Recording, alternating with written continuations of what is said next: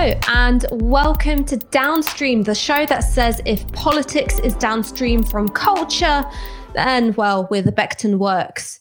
It's become something of a cliche to say the game's gone in response to everything from VAR to handball to too many or not enough red cards. But perhaps, maybe this time, your dad might be right with Sunday's announcement of a European Super League formed by 12 breakaway clubs, including the so called Big Six of the Premier League, people are starting to wonder if this might indeed be the end of football as we know it. And perhaps it's been a long time coming.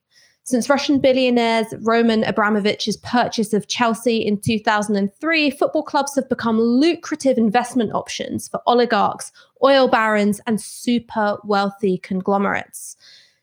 While the romance of the game remains tied to increasingly foggy notions of community, tradition, and neighborhood, the reality is that in many ways, football reflects the worst of the global economy. It's a marketing tool for fossil fuel giants and corrupt regimes, a revenue generating machine for American corporate interests. And what was once the people's game has now morphed into something else entirely. And with me to discuss the Super League breakaway and how a sport created by the poor was stolen, really, by the rich, is Lawrence McKenna, podcaster, YouTuber, and Twitch streamer. Thank you so much for joining us. Thanks for having me. This is great. Uh, I've been waiting to get more football on Novara, and this is just a flimsy pretext. I absolutely saw that. The message came through, and I was like, oh, this is ideal. You are going to pretend that we're talking about politics. It's like, oh, she sent me this message six months ago saying, bide your time. exactly. Yeah. the moment will come. Yeah. Um, so I, I mean, I first I first saw you on the kickoff, and there was that clip of you which went super viral recently, mm-hmm. which was ripping into the greed and um, the kind of quite mercenary logics governing right. uh, the modern game. Yeah. Um, so where else can people find you if they want to learn more about your work? It, to be honest, it is mostly the kickoff, um, or just uh, you tend to just put my name into YouTube and some sort of offensive clip will pop up. Um, and I know how that feels. Right. Okay. Yeah. Exactly. Um, yeah, we can relate totally on that actually. Um, and uh, you know, I've, I've, covered football for a very long time. Uh, so I guess I've, I've, been all over the place, but I also do a podcast with uh, my co-host True Geordie, and just plenty of other things. So I'm sure if you can find me somewhere, then you'll find me on YouTube or on Twitch. We're all over the place at the moment. So, first question, super easy. What's going on with the Super League? Who's behind it, and why is it bad? You know what? Like, I, don't you go through stages of acceptance? And I'm trying to work out what stage of acceptance I'm at, and um, it's a tricky one because we all know where the Super League came from, but I'm not actually sure that the genesis of the Super League is the people who are doing it now. This idea has been around for much longer than the Glazers have owned Manchester United, than John Henry has owned Liverpool, than any of these people have even existed in football, because there's always been this idea that there is always something better for football to do, right? That's exactly what FIFA sells you on every time that they sell a World Cup. You know, you'll get all these great stadiums. Uh, the football will be better this year. We'll put a McDonald's in here, and this thing will appear over here, and everyone will be thrilled. And you're kind of sold on that dream for a little while. But ultimately, you know, maybe it's human nature or maybe there's something else in there, but we're always trying to upgrade things and we never seem quite happy. The grass is always greener in that sense. And I genuinely think that these guys who are doing this, the you know, the Joel Glazers, the John W. Henrys, even the Daniel Levys, kind of believe they're doing us a favor by making a, what they call a super league. The word super in the first place is ridiculous anyway, it just makes me think of Super Mario. And it came from these guys wanting to make more money from the football clubs in a very crude sense. I don't know if you want me to go into like the football side of it and the sports side of it because I'm also an NBA fan. So I'm trying to work out how conflicted I feel that an NBA model is being put onto football.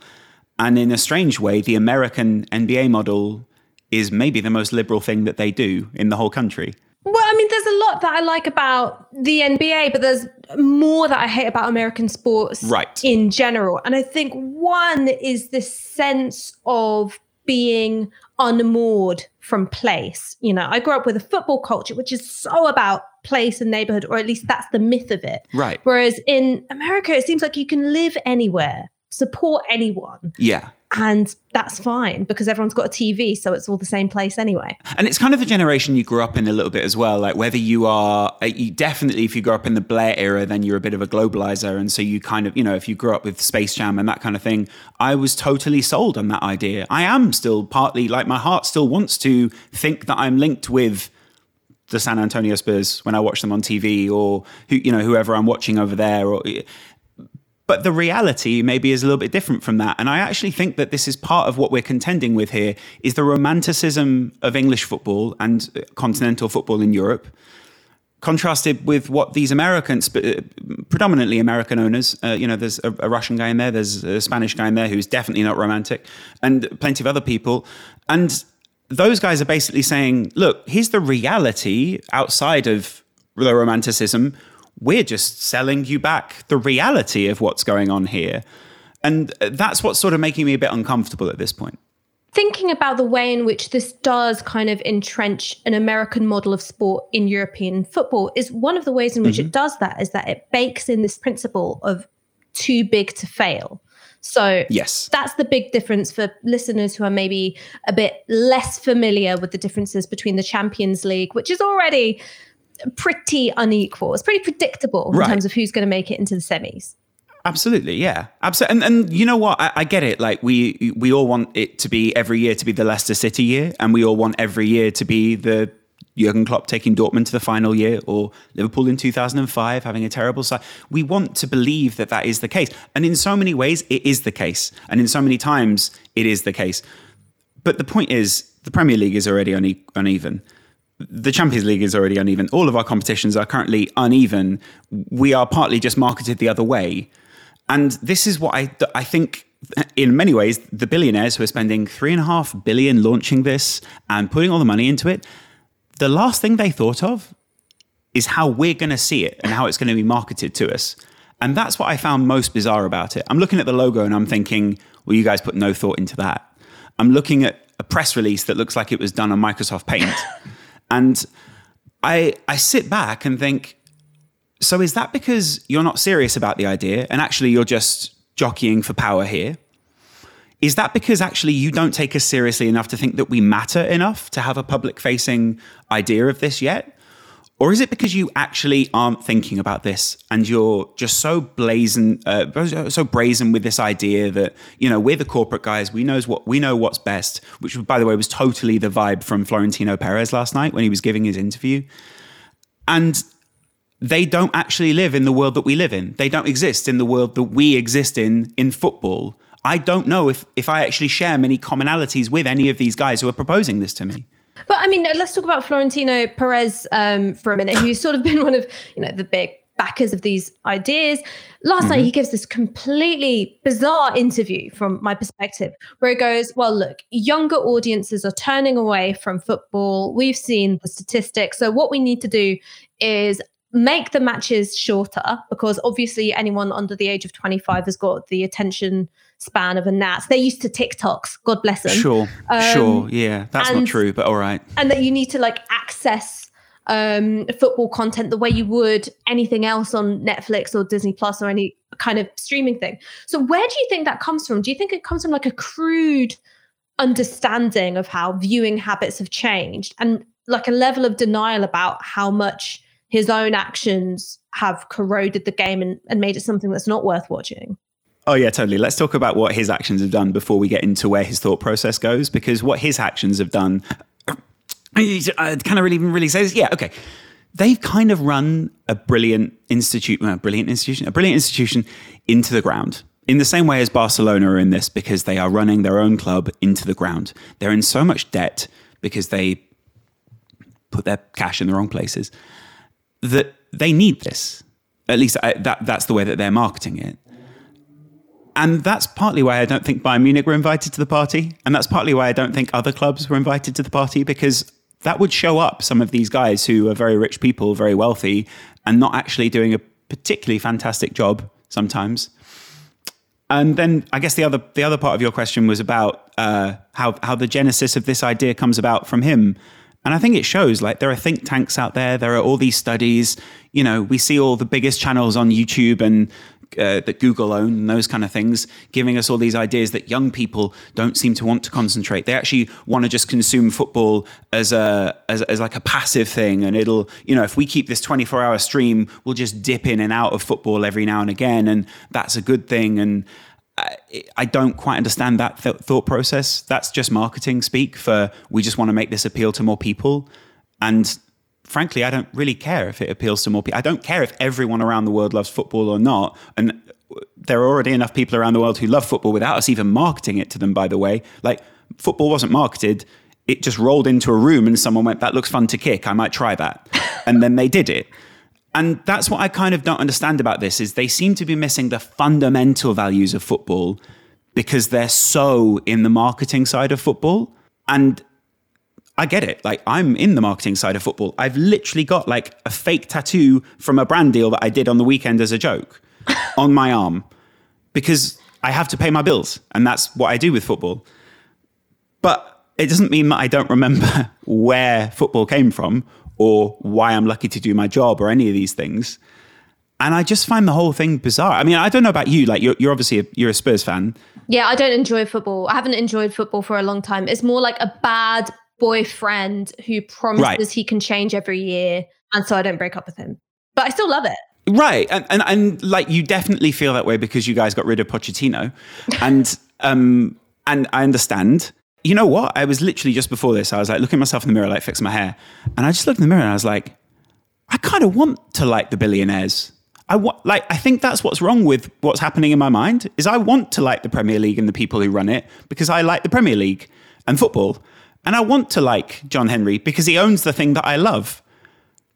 But I'm not sure whether I should. Like, I don't, those two thoughts are odds, if, if that makes sense. Mm. Like, just because you own my club doesn't mean I like you or I have to defend you or we have much in common. It just means that you see the value in me as a consumer, presumably.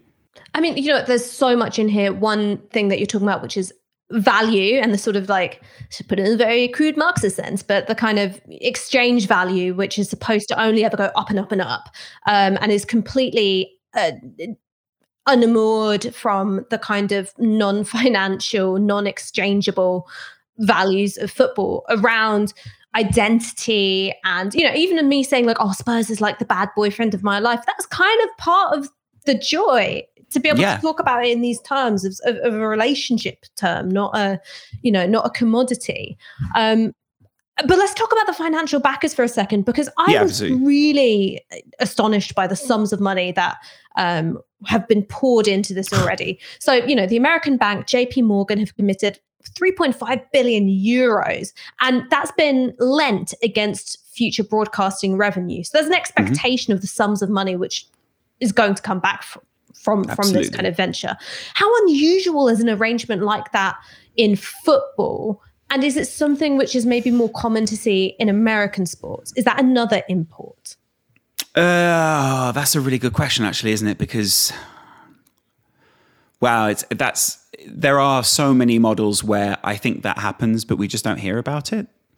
And there are so many times where I think um, people promise a lot in sport and very often those promises aren't fulfilled. So I imagine there are a lot of people who back things and just don't mention that they put the money into it at some point. But having said that, I do think it is a very American model. Um, you know, you, you look at the way that the NBA is funded, you look at the way that the NFL is funded. Um, you know, you, you look at uh, the. I'd say it's a lot more transparent than we're used to hearing. I've never really heard how much money the Premier League make, for instance, uh, on a, like a transparent conversational basis. It's not like common knowledge and suddenly three and a half billion is like all I can think about right now. And that's a very unusual thing.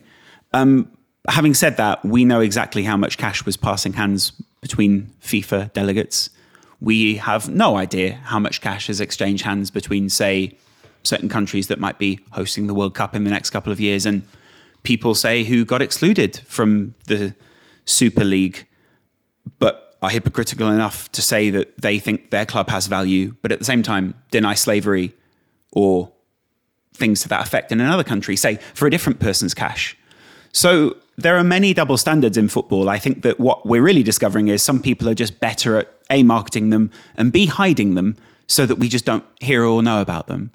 I mean, um, and that makes me uncomfortable. I, I completely hear you on that because there's when you're looking for you know a good guy versus bad guy narrative, and suddenly you're like, well, hang on, do I have to side with UEFA here or FIFA? You know, it's not so long ago that you know Michel Platini was you know in custody having to ask answer questions on a corruption scandal. Um, you know, I remember when the name Sepp Blatter was was a byword for receiving kickbacks. So, oh, it still is. Sorry, it still is. It will be for the rest of my life. I mean, I'm forever associated with bribery. I'm just like, ah, Sepp Blatter. Um, yeah. In terms of like where fans are supposed to put their energy and where they're supposed to sort of put their loyalties, it's like, well, we don't want a Super League to happen. It's not competitive. It takes away accountability and sort of, you know, further almost like democratic distance from the fans. But also at the same that. time, I don't want to be like siding with these like really slimy, you know, corrupt, untrustworthy suits. And it's partly because they've sort of got our hearts in a way. Like they've got something that we really like, so we have to pick a side in a sense. Like um and also they're fronted by people that I like. Like Luis Figo tweeted something the other day and I disagreed with it and I found myself genuinely trying to justify it. I was sitting there like, I liked you, I loved you as a player. And then I'll be honest, I, really strange. I was I was out this morning, and Everton tweeted, and there was a pub, there was a statement, and I read it, and suddenly because Everton had tweeted it, I found myself trying to justify what Liverpool were doing, and I thought no, you know what? Screw you. You're not in this. Ex- you're not important enough. Like, you know, from a very uh, like visceral level, I was like, no, you know what? We're the most powerful and you're not important enough to be in this club with us. You're just jealous. And so I found myself like switching sides this whole time and like uh, doing some mental gymnastics to try and work out how I feel about, by the way, something which is a competition, which is inherently about grading people and telling them you did a good enough job within this 90 minutes. You're rewarded three points. So, like, of course, there's a competitive element involved in this. But I think that's where some people are sort of gone wrong. And I kind of think that where the billionaires have gone wrong here there's not just one kind of competition. There's not one way of framing competition. There's not one way of um, like grading people. There are multiple indexes for how you do well in sport. The NBA happens to be one of them. The Premier League happens to be another. The Olympics happens to be another. There are multiple ways in our multiple societies that we've worked out different levels of value, and the diversity of those is what is important. In the same way as grassroots football is not judged in the same way as Premier League football, and Champions League football is not judged in the same way as you know, if I was to take my son to play football this afternoon, it's not the same thing. And they don't seem to understand that. They seem to want to almost create like a new strata of football, which, by the way, this is totally what it would be. It would become a different level of athleticism, a different level of like st- tactics. But anabolics because, is what I was going to say. Uh, to, to, some extent, like it, whether you want to talk figuratively or no, literally, li- literally. Um, okay i mean either way it, it, you know it's either marketing on anabolics or it, there's you know there's some accusations we need to make. So that's what i'm saying here. Like what these guys are trying to do is what they feel is progress. And strangely i don't know why but i'm always taken back to that i don't have you seen the film moneyball? Brad pitt he's yeah, yeah. beautiful in it he's just yeah perfect his bone structure. And he goes from meeting from the oakland a's who were this tiny team who had to do things on a budget and you're really invested in him and you really want him to win. And then suddenly John Henry, who's the owner of Liverpool now, gives him a call or gives him a gives him a message. He gets a message and he goes to Boston to go meet John Henry, who owns the Red Sox and therefore owns their stadium. So he walks into this beautiful stadium and John Henry talks to him in it's not really him, obviously it's an actor, but the, it was a conversation that apparently happened. And he turns to him and he says, "The first one through the wall always gets bloody." And I worked out that's what they think they are. They think they're the first ones through the wall. They think they're innovating. They think that what they're doing here is actually good for us. It doesn't make them right, and it doesn't mean that they have like noble intentions because clearly they want to make cash. But in many ways, I think it shows like the delusion of the world that some of our owners live in, if not all of our owners live in. And it made me feel a bit sorry for them, if I'm honest. It made me feel a bit like, oh, you don't get why I'm here. You don't understand why I cr- why I cry if we win the Premier League, or why it was so important to me that I shared that with another member of my family. And it really made me just so distant from whatever Liverpool's badge means and everything else. And to see in the echo today in Liverpool that I think it's uh, Bill Shankly's grandson wants the statue taken down from outside Anfield that's an iconic statue for a reason, is because he was a the club was built on his values. The club was built on what he wanted Liverpool to be, which was A, a bastion of invincibility that could beat anyone else, tick, and B, a place where everyone felt welcome, everyone could afford a ticket, and everyone could share an experience. And suddenly we find ourselves in a place where that's probably not the case anymore. But that drift has been such a long time coming in terms of what you were saying, in terms of like affordability of tickets, being able to share in the experience, it being accessible mm-hmm. to everybody, everybody who lives in the immediate area. I mean, you know, look at the Spurs stadium, which isn't that far from me. Um, its expansion mm-hmm. also meant a certain level of gentrification. Same for, you know, um, the Emirates Stadium. Um, you've got this active displacement. So just rolling back a little bit about when did this drift, if you had to pinpoint a moment or a set of moments, when did it begin in terms of um, football as an experience being turned into football as a commodity, which then became an unaffordable commodity to its kind of original customer base, if you want to put it that way? Right. I see what you're saying. I see what you're saying. Um, I mean, you know, if you want to go back, it, you can go all the way back to the start of football when uh, Liverpool and Everton were formed. And I think it was uh, John McKenna. We do happen to share a surname. John McKenna, who created the created Liverpool when there was some sort of business disagreement, and Everton went across Stanley Park and set up Everton, and uh, that was a competitive thing, and that was a partly about money uh, because I think that was an argument over, um, yeah, an argument over how much they were paying him to rent the ground. So there's your first uh, financial argument in football. It happened. I'll say over a century ago because I can't do the maths off the top of my head. um, but, but, I want to say 1892. 1892, that was the Liverpool were set up. So it was that year or just before, right? Fast forward 100 years, and we're into post Thatcher Britain, which still holds a lot of those values capitalism is becoming more rampant. Globalization is sort of becoming part of the idea. Uh, Britain loves the idea, by the way, that it can expand back out and sort of show everyone else how we can do this. Hence why it's the Premier League. And we create the Premier League. And let's be honest. I mean, it's interesting. I got so many replies in my tweets today. I don't know if you get like similar things when you talk about this. Like people being like, no, no, the Premier League saved English football. And I'm like, mm. no, that was the branding of what they did. What they really did was an opportunistic thing and was quite shameless, but we just ate it up because that's what we do when you have a conservative government and rich people do things. Like it was all marketed that way. And they were just, by the way, they were just allowed to do it. There was there was uproar of a type, but it wasn't really like what we're feeling now. And people were sold this idea that things would be better, right? And for me, that's where it started. And I've got to be honest, I've wit- I've firsthand witnessed every other aspect of it. I've been in corporate boxes, I've flown on private jets with people, I've done all the things that you would, which now I look at myself and I'm like, you know, God, that was a great experience, but am I proud of some of those things? I've I've done like corporate gigs, all these kind of things, and that all contributed towards it. I also realized that like it's okay to have some of these experiences, but it's just at, what, at some point we have to give something back to the core fans. And it seems that every year the experience get lesser and lesser and lesser for the core fans and wider and wider and wider for the other people. It was okay when there was a couple of vloggers that were invited to a game or a couple of tiktok stars or whatever but now it seems like they are the priority. And that's why they they shouldn't be the priority in this. It should be the fans. I've got a friend called rory and he was on another he was on a radio station today and he was saying like these people are just custodians of the club. They just happen to be the people who own it at this time.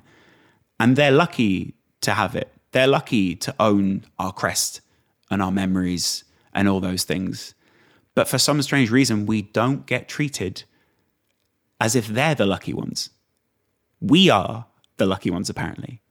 Do you think that there's a certain naivety in expecting that it could be different. The minute you bring in billionaire ownership the minute you have you know third party ownership the minute you've got a level of financialization which means that the glazers come in and they accomplish this astonishing debt loading raid in in in the takeover of manchester united is then is it naive to go there's a nice way to do this. And then actually if what you want is to have that that return of a romantic experience is i think the kind of thing you're talking about where you do have absolutely yeah. uh, you do have value assigned to things like memory and to identity and to feeling and it's the kind of value which you absolutely cannot quantify.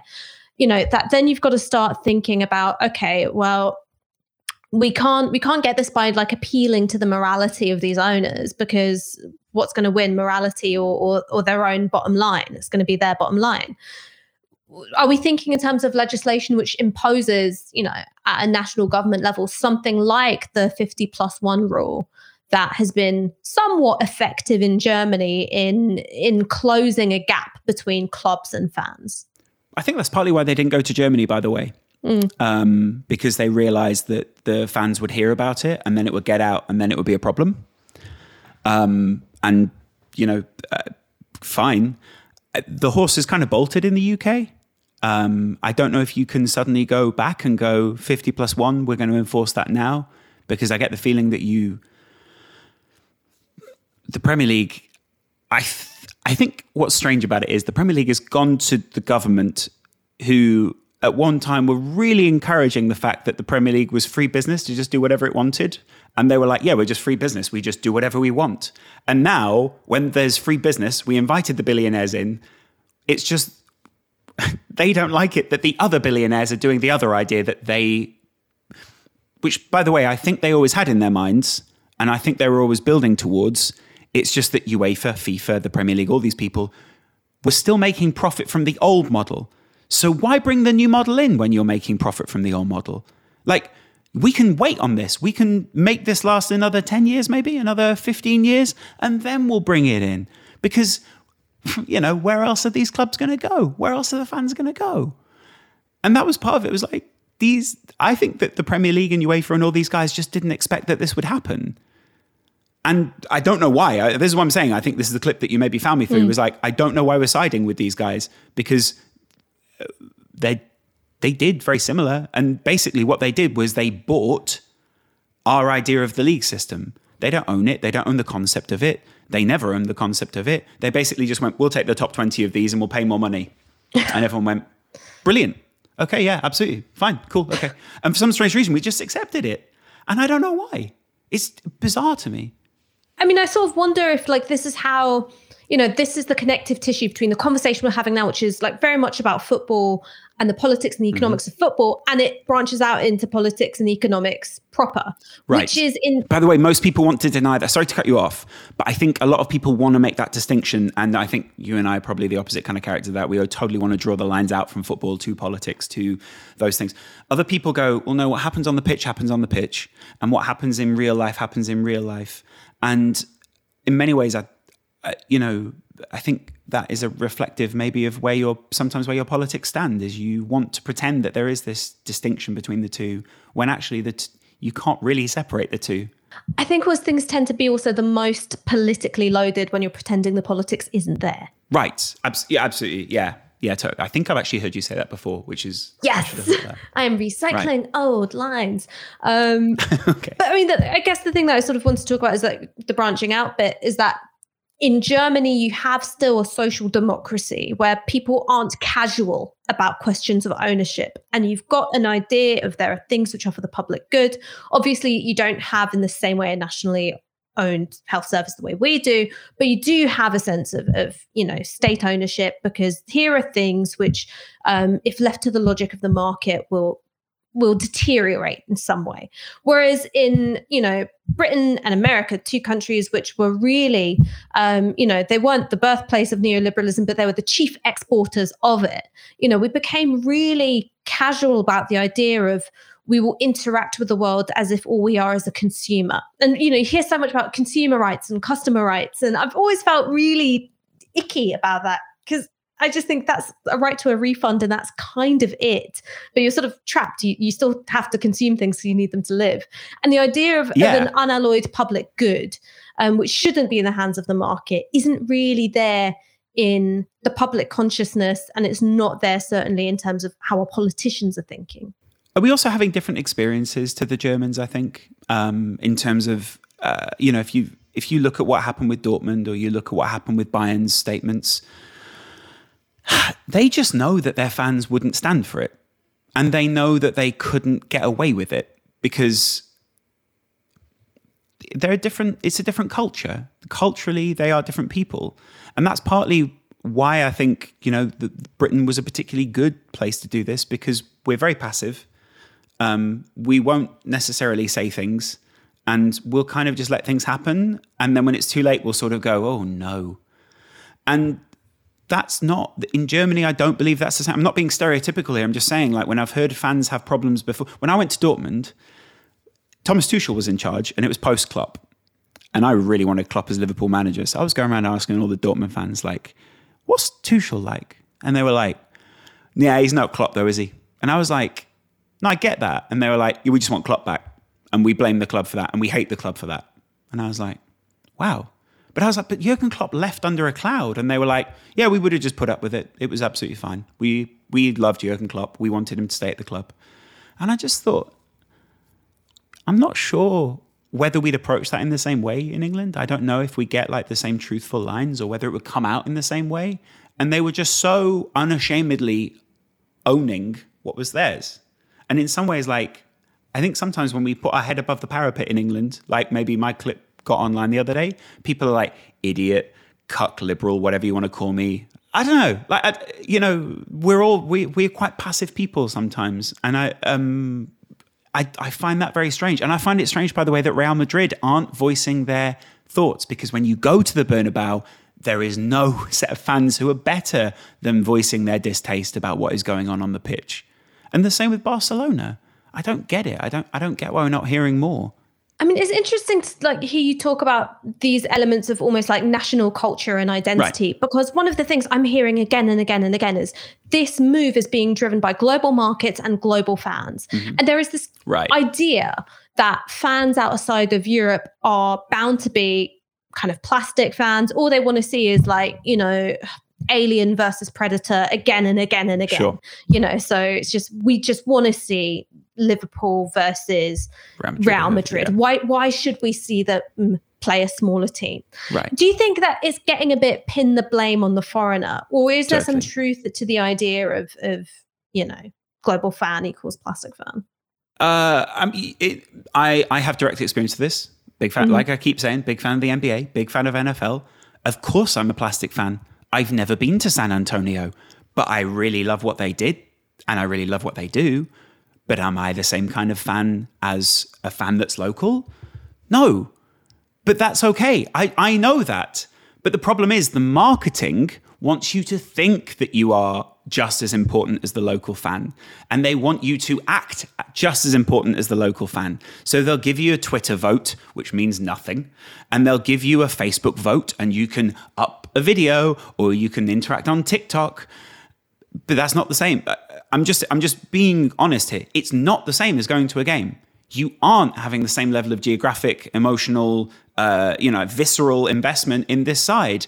And something you can see physically, of course, it's different from something you can see on television.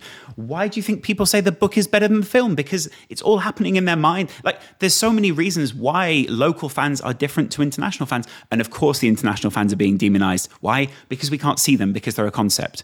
Because you know, I, I, could blame it on this nebulous idea of, uh, you know, some. I'll, you know, I'll use an, an Indian fan as a, an example because mm. I've actually got, a, literally got a friend who just texted me who is an Indian fan, and he was like, "I don't know what the problem is here. What's the what's the issue with this Super League?"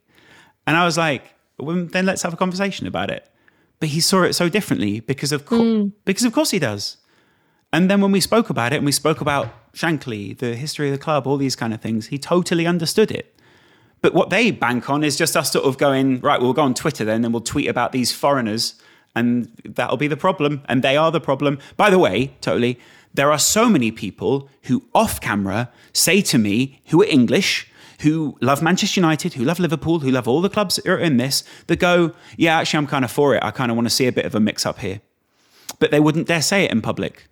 They wouldn't dare say this because they're sick of the Premier League. They're bored of the same turgid product. They're bored of COVID football. They're bored of all these things. And they're bored of football not changing and listening to them. And at least they think, well, some change is better than a rest.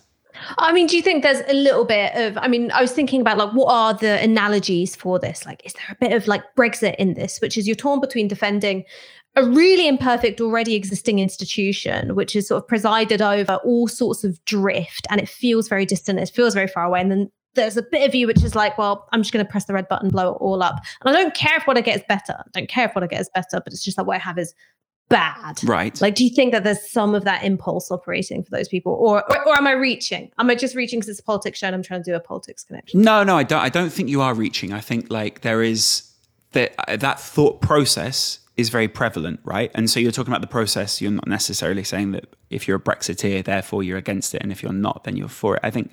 I actually think you're right. I think, but the the the impulse, I think, very often is to blow it up, right? The impulse mm. very often is to start from scratch because we like to think we like to think that scratch exists but there isn't like scratch. Like you blow something up and then life just keeps moving. You don't just get to start again. Like liverpool every season don't go sell all the players and then we'll just see what happens. We'll just start from scratch. Do you know why? That's crazy. And you don't do that because it doesn't make any sense. And you have emotional attachments to these people. And the reason you're attached to the people is because they represent your club because they represent you. Like it's much more complex than that. But again, like you, you pretty much nailed it. It was about the marketing of Brexit. And it's the same with the marketing of the Super League. It's the same with the marketing of the Premier League. We're sold on the marketing. And frankly, we've dug deeper within two days of this being announced and found that they haven't particularly thought this through. And that's bizarre to me. Like if you're going to spend three and a, I I pitch to people all the time for cash to make videos, and it's much less than three and a half billion. Believe me, and these people don't want to part with that cash. They're like, wait, hold on, that final scene, what's going to be in that final scene? So the fact that JP Morgan has pledged three and a half billion to a nebulous idea that all these clubs are going to be in there, and the clubs just went, yeah, we'll sort of work it out as we go along. Um, we think that'll work because uh, who knows? Uh, people will still watch it, right? And JP Morgan went, signed it up, sign it off. Like, that's crazy to me. But they don't seem like if I was launching a product I would want everyone to know all the good points of it. You know, when the iPhone launches, I've got an iPhone, right? Or when an Android launches, they don't just go, trust us, it's a good phone. Because they know, they know that's not good enough, right? So then you have to start thinking, well, so what is it that JP Morgan gets out of this, which isn't just money, right? Which isn't just money. And JP Morgan's an interesting bank. Um, I'm a, I'm, a, I'm a boring person. I'm like, oh, let me find out what's most interesting about this bank. One of the things that they do is, in order to try and sort of embed themselves and, and legitimize themselves, is they um, tie themselves to projects which are to do with infrastructure, which are to do with projects which have some kind of cultural or geographic significance and that kind of thing. So I sort of wonder if this is them trying to sports wash yeah, sports wash is, you know, people don't yes. like banks. No one goes, what's my favorite kind of public institution? No one goes, you know what, a transnational bank, which has sort of been linked to, you know, the global financial crisis. Um, so it's a way of going, you know, I know what people like, sports. I'm just going to dress myself in this kit. And all the corporates can come along and hold a t-shirt up or, you know, hold a flag or a scarf. And God, they have Bovril at half time and they're just, they're just like us, aren't they? That's exactly why I like John Henry is because his wife tweets about the club and every time they win and when we won the Champions League she was like oh this one's for the fans and I was like it is for the fans isn't it? And uh, no. And it, and I get it like you know of course it's for the fans because we're buying stuff but like that's sports washing. But frankly like what's the reason we don't call it sports washing is because the people aren't from the Middle East and it's just another brand of sports washing. And when Americans come in, very often we're like, yeah, of course, those guys are like, they they like they made America, so they must know how to make cash. And then when you get the Saudi Arabians or someone like that, then people go, oh, it's just oil money. They didn't earn it, did they? That's mad. That's that's racist. I think when you have to just resign yourself to the fact that you're part of the banter timeline, you're like, you know what? Let the worst thing happen. Right. Part of me does want that, right? Mm, and it feels so counterintuitive. Like, here's this club, which I love. And I'm almost praying, like, we get docked points, we get relegated, or something happens.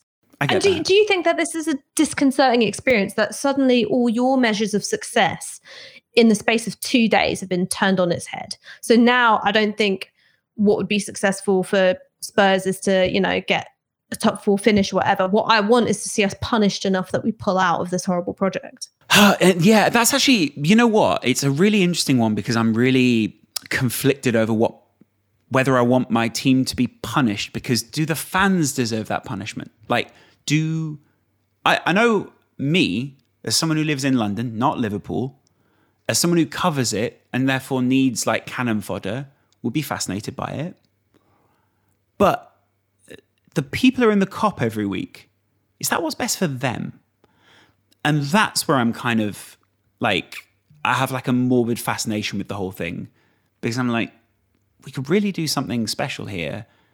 But at the same time, I know that the Premier League doesn't want to punish their top six because then the top six will revolt and then they really will be angry. And then you are marketing Burnley, who are top of the Premier League, and then your marketing doesn't work anymore. No offense to the Burnley fan who just gave five pounds, like, you know, that's lovely. But your club is not marketable in the same way as Liverpool is marketable because globally they don't have the same footprint as Liverpool. What I'm, what I'm basically saying is, uh, no, I don't want to see anyone punished because I think it will Liverpool fans will suffer all right, what is a good outcome out of all of this? I mean, like we're starting to wrap up the show now. We've gone through an awful lot from financialization to sports washing to, you know, the history to do with tradition and romance and identity. What looks like a good outcome then? Because uh, the status quo wasn't working. The future that's being um, potentially imposed on us is awful. What looks like progress and how do you think it might be achieved? How do you achieve, uh, like, can I ask you a question? How do you think you achieve progress amongst uh, a load of people who blatantly just don't financially don't need to benefit. Like they want massive benefits. All these people are millionaires anyway. Like John Henry, anyone who works for the Premier League is clearly a millionaire. How do you enforce change within them? How do you, like in your experience, how have you seen change happen? Because I'm kind of, I'm a bit lost on that. I don't really know how that happens. I so I kind of think that we sometimes romanticize changing people's minds, and actually, what it's about is leverage, and it's right. leverage in terms of collective organization. It's about collective forms of ownership and financial clout. It's about somehow being equivalently scary or powerful to uh, the set of interests which want to impose their will on you. Um, how you then build that block which is capable of doing that well that does take persuasion that does take changing people's minds. But i think merely appealing to the powerful who you know already have a lot of money they don't need more money mm-hmm. and yet still want more money. Trying to convince them to say no you don't need more money i think is clearly not going to work. Like i can't get right. in the mindset of what it'd be like to have a hundred thousand pounds let alone a million or a billion pounds right? So right. if i had a hundred thousand pounds I'd, I'd be like fuck. What do I do? Yeah, what do I do with yeah. all this money? How many Freddos can I buy for this? Loads. Um, right. Okay. But is, is that like, I guess that reflects like our background compared to theirs and maybe why we don't own football clubs ourselves, you know? maybe why you aren't Daniel Levy is because you, you if you've got £100,000, you think to buy however many Freddos you could afford. Like, I think that's uh, a good question. Is the sound investment? Uh, uh, to be fair, I think you could probably field them and they might do a better job than the current Spurs squad. Um, I, it, that, was, that was mean, and I'm sorry. Um, the point is, uh, I get what you're saying. Uh, basically, what you're saying is there is an element of be cruel to be kind, but we have to find a way to hit. The, it's the owners here. It's not the clubs, mm-hmm. and we are somehow like uh, putting the two together because they own our clubs, and obviously we want them to be right. Obviously, we want them to do kind things for us. We want to believe they're benevolent and that they care about us. And so we will talk and act in a way as if they do because we think that that's making it happen. And you see that in football all the time. I get angry at Robbie Savage for evaluating Liverpool's title chances. Does that realistically affect Liverpool's title chances? No, but you'll be damned if I won't call that show and think that somehow I'm changing reality if I tell Robbie Savage that that's the case. And I have that on my football show all the time. If I say something people disagree with, they go, Oh, I used to like you. And I'm like, well, I just said something we I was only evaluating what I saw. But and they think somehow that I'm changing the fabric of reality by saying that Manchester United aren't good or that Liverpool or that Liverpool's left back is tired. And that, that's kind of where we sit in this. There is a, by the, to, to finish here, there is a slight problem that we have, I think, sometimes in the discourse around football can be very heavily mas- like masculine. I'm not saying that's a problem, although, you know, it, it comes with its pitfalls. But sometimes what it can lead to is a uh, a lack of positive outcomes because there tends to be a lot of want for A, the hero, which I don't understand why we're looking for a hero in this. It's only going to be collective action that will help here. There was very, there were Sky asked questions of Jurgen Klopp last night, and then someone wrote an article. I'm not even kidding. They said he could have been the Winston Churchill of this. What do you even mean by that? Like, Winston Churchill was not the man that we need in this scenario. First of all, because I don't think he'd like the Premier League because it's marketed to foreigners. But secondly, I don't think that he needs to be that we were mean. It's weird to think that Jurgen Klopp is going to fix this or that anyone is going to be the white knight in this. It's also Winston Churchill didn't defeat Hitler in hand to hand combat. That's not how things changed. Right. There were armies of millions of people exactly. thrown at each other. And not only that, but in that scenario, the Americans were kind of the good guys. so I don't, you know, it, none of it works in the analogy. But what I'm saying is, uh, there are there are certain tropes maybe that football fans act with and we need the foresight and the forethought collectively that in this instance, Manchester United fans, Arsenal fans, Spurs fans, Chelsea fans, Man City fans are not our enemy. Collectively, we like football. I know this sounds incredibly Care Bears, but collectively, we like football. For once, it's not about point scoring that Jurgen didn't give the right didn't say the right thing. He's gone down in my estimation because of that. His mask slipped tonight, didn't it? Yeah. Oh yeah, but James Milner said it because he's a good foot, he's a good football guy, isn't he? He just gets football and he gets footballers. Like we have this tendency to kind of go down that route of like cliche mm-hmm. and what cliched men would say, and therefore be heroes. Therefore, look for a, a solid solution that we must follow. This is not going to like the whole point is these are a bunch of men who came up with a really bad solution for the current problem. Why we think we're going to come up with a better solution within three days isn't going to happen. So patience. Also, maybe this is a good a good lesson to learn, right? Which is that if billionaire interests are acting collectively, then we have to as well. We can't go looking for individuals when we're not dealing with individuals. That's a really great. I said that in nine sentences, whereas you said it in one. Yeah, I was just going off what you just said. It was kind of plagiarism.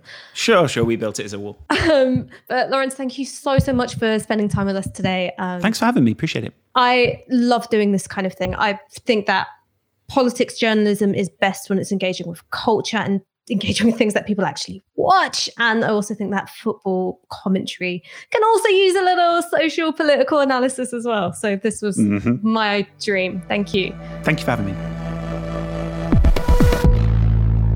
This broadcast is brought to you by Novara Media. Go to novaramedia.com slash support.